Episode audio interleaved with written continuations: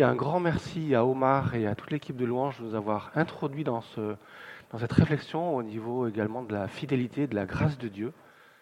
Euh, c'est vrai qu'il m'avait demandé un petit peu sur quoi j'allais prêcher ce matin, donc je vais donner juste une ou deux indications. Mais j'avoue que le choix des chants a été très très bon et vous avez été également très très participants dans cette euh, réflexion et dans ce temps de louange ce matin. Et euh, en préparant, alors c'est vrai que je mets toujours beaucoup de temps à, réfléchir sur le thème et après également sur le travail d'une prédication. Et euh, j'ai essayé de chercher un titre et en fait j'en ai trouvé trois différents qui sont relativement complémentaires. Le premier c'est Réponse à un engagement. Le deuxième c'est Une destinée extraordinaire pour une femme ordinaire. Et le troisième, la grâce souveraine de Dieu. Et une fois n'est pas coutume, je ne vais pas tout de suite vous dire sur quoi je vais prêcher. C'est comme dans le jeu où on fait... Vous, savez ça ce que c'est? Alors, je vais quand même planter un petit peu le décor pour vous faire réfléchir et vous faire essayer de deviner. Donc, je vais commencer par où, quand, qui. Donc là, là vous devrez trouver déjà qui. Et après, je vais rajouter quoi, comment, pourquoi et pourquoi. Donc où, pour commencer? Notre histoire se passe dans le Proche-Orient, on s'en doute un petit peu, entre Israël et la Jordanie actuelle, le pays de Moab de l'époque. Plus précisément, c'est un aller-retour entre Bethléem et les campagnes de Moab. Bethléem est dans la terre promise de l'époque, et la campagne de, la campagne de Moab à l'extérieur de la terre promise, côté est. À minima, il y a à peu près une cinquantaine de kilomètres entre ces deux régions. Alors, quand c'est que ça se passe, notre histoire?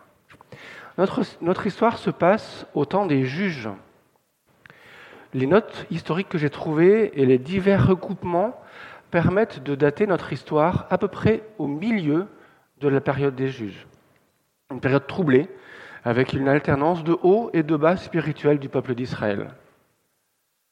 Un repère généalogique très intéressant nous est donné. Un des protagonistes de notre histoire est un des fils de Rahab, rescapé de la bataille de Jéricho.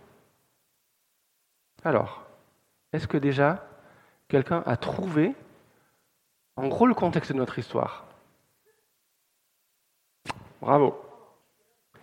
Donc, tu as gagné le champignon. Effectivement, il s'agit bien de Ruth. Alors, je complète notre histoire pour continuer les, un petit peu les, questions que j'aurais pu poser. C'est effectivement un trou de famille, c'est un couple qui a deux enfants, deux fils, puis qui a deux belles-filles. Ensuite, une mère et sa belle-fille, toutes les deux veuves. Donc, effectivement, notre histoire tourne autour de Naomi ou Noémie, c'est le même prénom, il y a Ruth, sa belle-fille, et un troisième personnage qu'on va découvrir, c'est Boaz. Donc Boaz qui est un fils, un des fils de Rahab. Alors, quoi donc? Ou alors, que se passe-t-il? Pour planter le décor, finir de planter le décor, je vous propose de lire ce chapitre 1 du livre de Ruth. À l'époque où les chefs gouvernaient Israël, une famine survint dans le pays.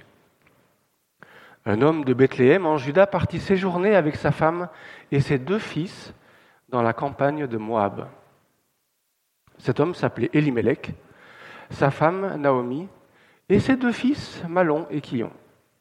Il faisait partie des Éphratiens de Bethléem en Juda. Ils parvinrent en Moab, dans la campagne, et s'y établirent. Elimelech, le mari de Naomi, mourut là et resta seul avec ses deux fils. Ils épousèrent chacun des femmes moabites, dont l'une s'appelait Orpa et l'autre Ruth. Ils demeurèrent là une dizaine d'années. Puis Malon et Kilion moururent à leur tour, et Naomi resta seule, privée à la fois de ses deux fils et de son mari. Verset 6. Lorsqu'elle apprit que l'Éternel était intervenu en faveur de son peuple et qu'il lui avait donné de quoi se nourrir, Naomi se remit en route avec ses deux belles filles pour rentrer du pays de Moab. Elles quittèrent donc ensemble l'endroit où elles s'étaient établies et prirent le chemin de Juda. Alors Naomi dit à ses deux belles filles, Allez, rentrez chacune dans la maison de vos mères. Que l'Éternel soit bon pour vous, comme vous l'avez été pour ceux qui sont morts et pour moi-même. Qu'il vous donne à chacune de trouver le bonheur dans un nouveau foyer. Puis elle les embrassa pour prendre congé. Les deux jeunes femmes pleurèrent à gros sanglots et lui dirent Non, nous, t'accompagnerons dans ta patrie. Naomi lui répondit, leur répondit Retournez chez vous, mes filles. Pourquoi viendriez-vous avec moi? Je ne puis plus avoir de fils qui pourrait vous épouser. Retournez chez vous, mes filles, allez. Je suis trop âgée pour me remarier. Et même si je disais J'ai de quoi espérer des enfants, je me donnerai un mari cette nuit même et j'en aurai des fils. Attendriez-vous qu'ils aient grandi et renonceriez-vous pour cela à vous remarier?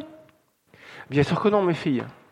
Je suis bien plus affligée que vous, car l'Éternel est intervenu contre moi.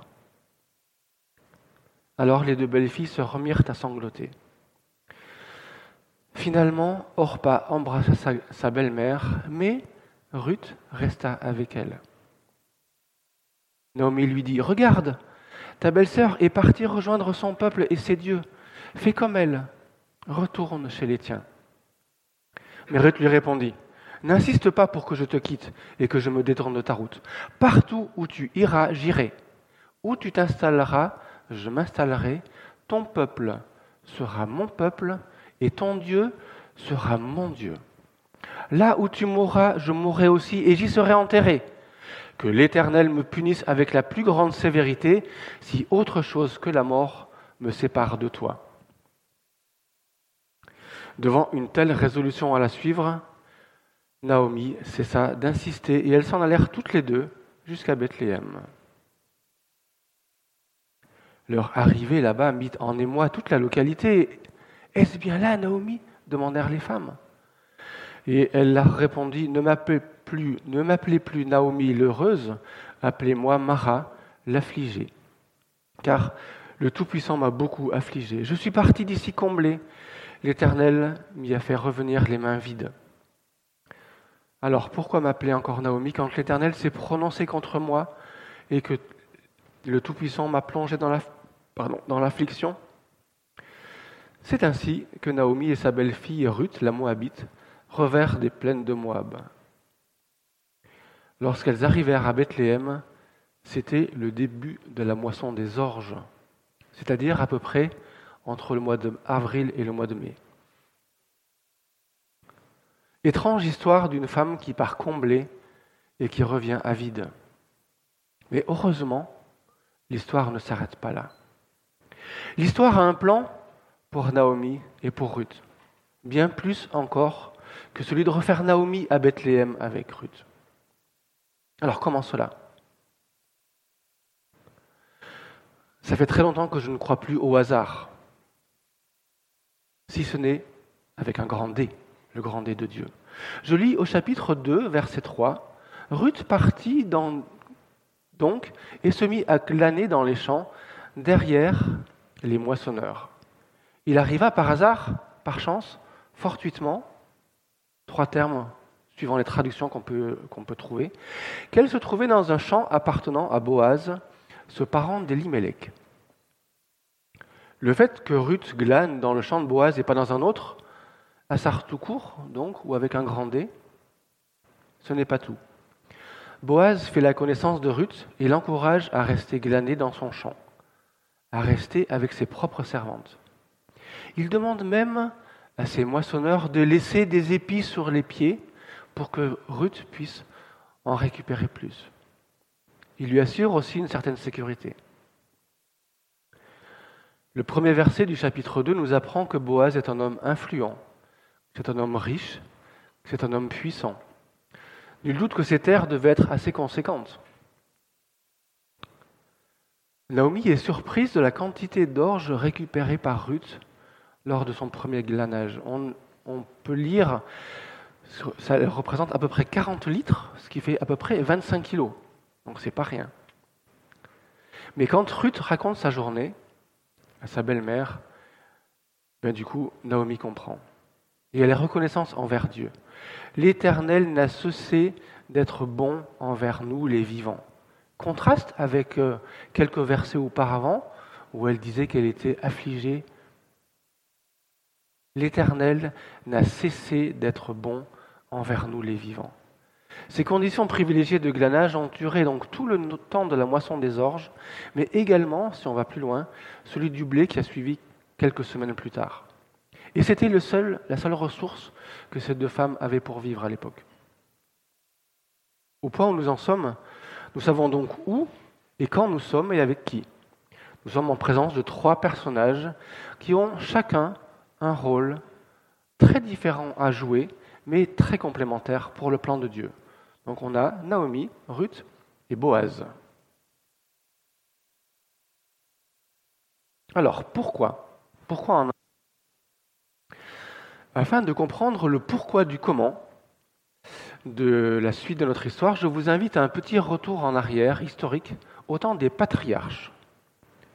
On trouve mention du devoir de proches parents ou loi du Lévira la première fois dans l'histoire de Tamar en Genèse 38.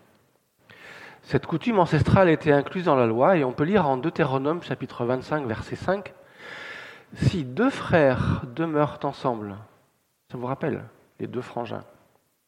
Si deux frères demeurent ensemble et que l'un d'eux vient à mourir sans laisser d'enfant, sa veuve ne se remariera pas en dehors de la famille.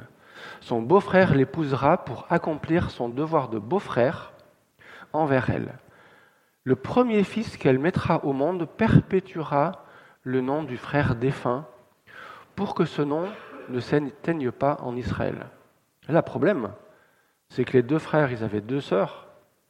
Ils ont épousé deux femmes, mais ces deux frères, ils sont décédés. Donc ni l'une ni l'autre ne pouvaient, quelque part, dans cette famille directement, euh, être rachetés.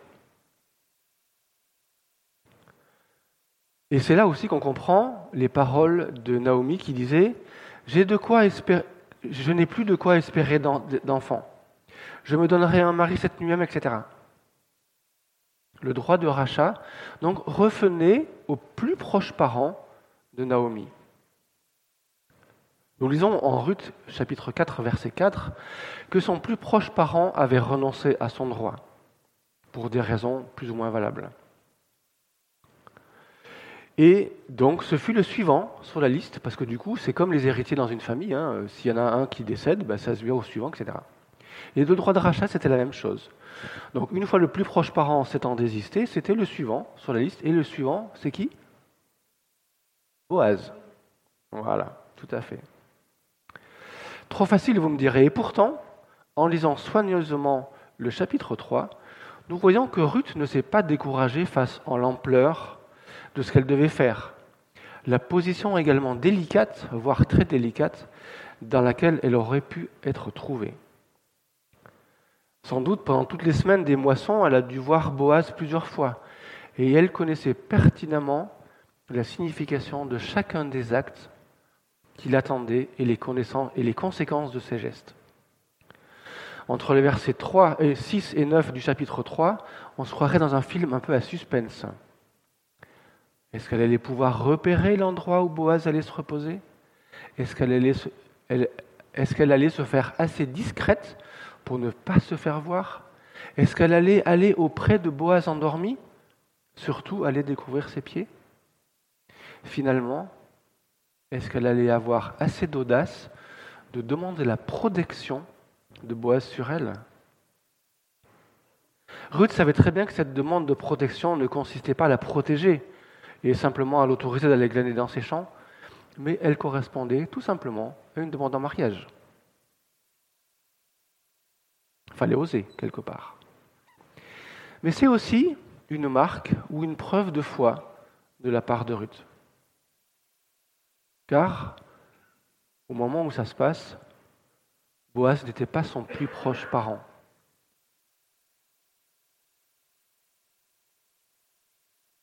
Alors, pourquoi en deux mots Ou, en d'autres termes, quels enseignements pratiques je peux tirer de cette histoire? Alors rassurez-vous, je me suis limité simplement à deux points, parce que, ou deux ou trois points, parce qu'on pourrait y passer beaucoup plus de temps. Alors en préambule, je sais que toute écriture est inspirée de Dieu, elle est utile pour enseigner. Donc, forcément, j'ai au moins une chose à apprendre de cette histoire. Même si on ne voit pas Dieu parler directement dans cette histoire, dans le livre de Ruth, il apparaît en filigrane, entre les lignes. On le voit à l'œuvre dès le verset 7 du chapitre 1er, on l'a lu, quand il visite Israël pour lui redonner du pain ou de quoi manger. On voit son influence sur la décision de Ruth pour qu'il devienne son Dieu. Rappelez-vous, je deviens, je, ton Dieu sera mon Dieu, dit-elle à sa belle-mère. Tout au long du livre, on découvre sa providence. Le Sénèque décrit la providence comme étant la sagesse divine, prévoyant tout et pourvoyant à tout. Personnellement, ce qui me marque le plus, c'est la façon dont Dieu répond à Ruth. Ruth, c'est une étrangère. C'est une personne sans aucun droit. On pourrait la considérer comme un parasite quelque part, si on est un peu négatif. Mais Dieu est infiniment bon et il use de grâce envers elle. Envers elle qui n'a pas hésité à suivre Naomi et à quitter sa famille, quitter sa patrie, et qui n'a pas non plus hésité à s'approprier pour elle les promesses faites au peuple d'Israël. C'est ce qu'on lit au verset 17, 16 et 17. Du coup, pour moi ou pour nous, une double question. Comment est-ce que je réagis face à l'adversité? Comment est-ce que j'apprécie la grâce de Dieu pour moi? Face à l'adversité, il existe une multiple de réactions possibles. Je dirais même que chaque personne peut avoir sa propre réaction.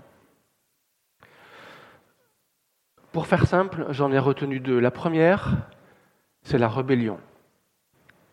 Il y a quelques années, je me rappelle très bien, on est encore rue Perretto, j'ai pu expliquer que la colère permet d'extérioriser un sentiment d'injustice à mon égard. La perte d'un proche, une maladie, un abandon, la solitude.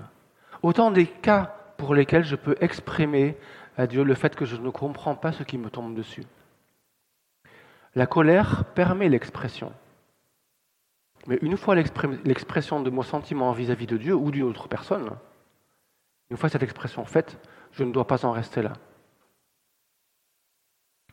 Mets-toi en colère, mais ne pêche pas. Ou alors aussi, que le, que le soleil ne te couche pas sur ta colère. C'est-à-dire que je ne dois pas me complaire dans cet état de colère. Ce qui m'amène directement à la deuxième réaction possible, c'est-à-dire accepter la situation. Et là aussi, accepter une situation peut découler, ou on peut découler de cette situation deux attitudes différentes. La première, elle est passive et l'autre active. Le comportement passif, quelque part, c'est un peu celui de Jonas, qui demande à mourir sous le, le le, le ricin qui sèche. Ou alors c'est Élie face à Jézabel qui demande à mourir très passif, très négatif. L'actif, quelque part, ressemblera plus à Ruth qui prend sa destinée en main. Le comportement passif peut mener à la rupture de relation avec Dieu, une résignation négative de l'événement subi. Un comportement actif, un exemple, c'est celui du roi David, quand on lit 2 Samuel 12. Face à l'annonce de la mort prochaine faite par Nathan de son fils conçu avec Bathsheba, si on se rappelle un peu l'histoire, c'est une histoire un peu glauque quand même. Hein.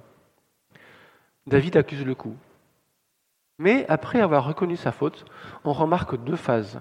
La première où il paraît inconsolable jusqu'à la mort de l'enfant, puis une où il se remet en marche. Il rentre dans la maison de Dieu et se prosterne. et la vie reprend. David a accepté activement la sentence divine et continue de vivre. Sans aller dans l'extrême comme la situation que Job a traversée, Ruth a été plus qu'active. Non seulement elle a suivi Naomi à Bethléem, elle s'est appropriée aussi la nation et les bénédictions de son mari. Elle a su mettre aussi à profit les tolérances de la loi de Moïse pour glaner, pour se nourrir, elle et sa belle-mère, et finalement être rachetée par Boaz et s'assurer d'une descendance. Quelle récompense Personnellement, ces histoires m'encouragent et me réconfortent.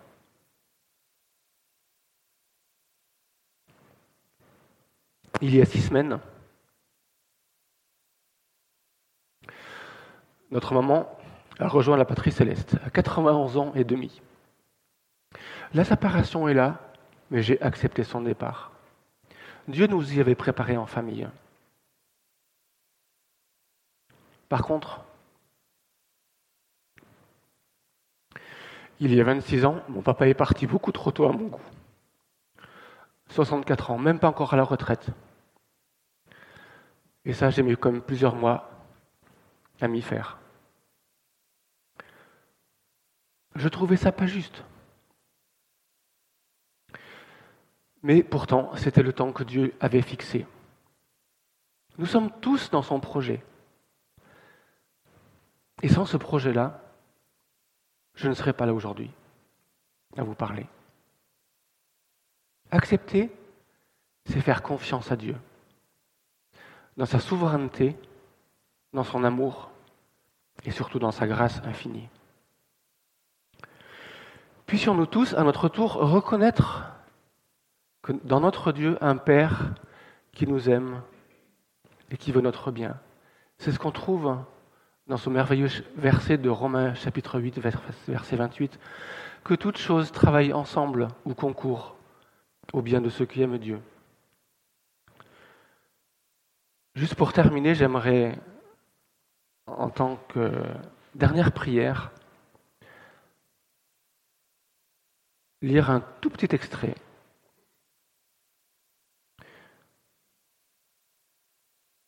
Matthieu chapitre 6, versets 9 et 10. Le Seigneur, quand il répond à ses disciples pour savoir comment ils devaient prier, il leur dit ces, paroles merveilleuses. Quand vous priez, dites, Notre Père qui est dans les cieux, que ton nom soit sanctifié, que ton règne vienne, en plus, c'est très d'actualité.